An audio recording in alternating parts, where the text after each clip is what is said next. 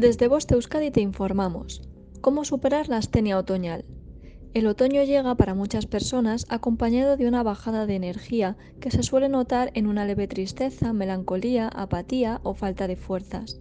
Es la conocida como astenia otoñal. 1. Disfruta cada momento. En otoño, con el acortamiento de los días y la perspectiva del invierno, se acentúa la sensación de descenso de energía. Tanto es así que se habla incluso de un trastorno afectivo estacional. 2. Aprovecha los rayos del sol. El sol suave de otoño es idóneo para realizar una cura de helioterapia que por otra parte ayuda a acumular buenas reservas de vitamina D y mejora la calcificación de los huesos de cara al invierno. 3. Opta por alimentos energéticos. Una alimentación saludable resulta fundamental para sentirse energético y para reforzar el sistema inmunitario. 4. Respeta tu descanso. El descanso es otro poderoso factor que activa y regenera la energía. Nuestro organismo dispone de relojes precisos que controlan los ciclos de energía y descanso, y es preciso conocerlos y respetarlos. 5. Aplica la economía mental. La mente puede llegar a hacer derrochar mucha energía de manera innecesaria e inconsciente.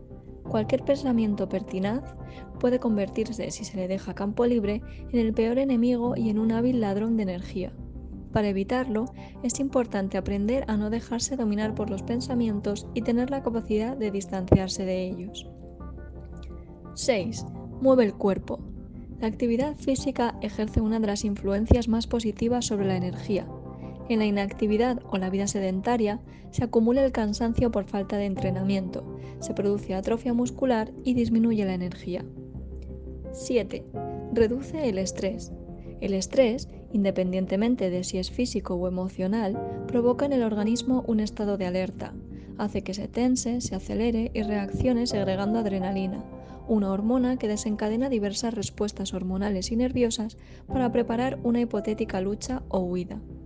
El problema es que nuestro cuerpo reacciona aunque la mayoría de las situaciones ya no requieren una respuesta física rápida.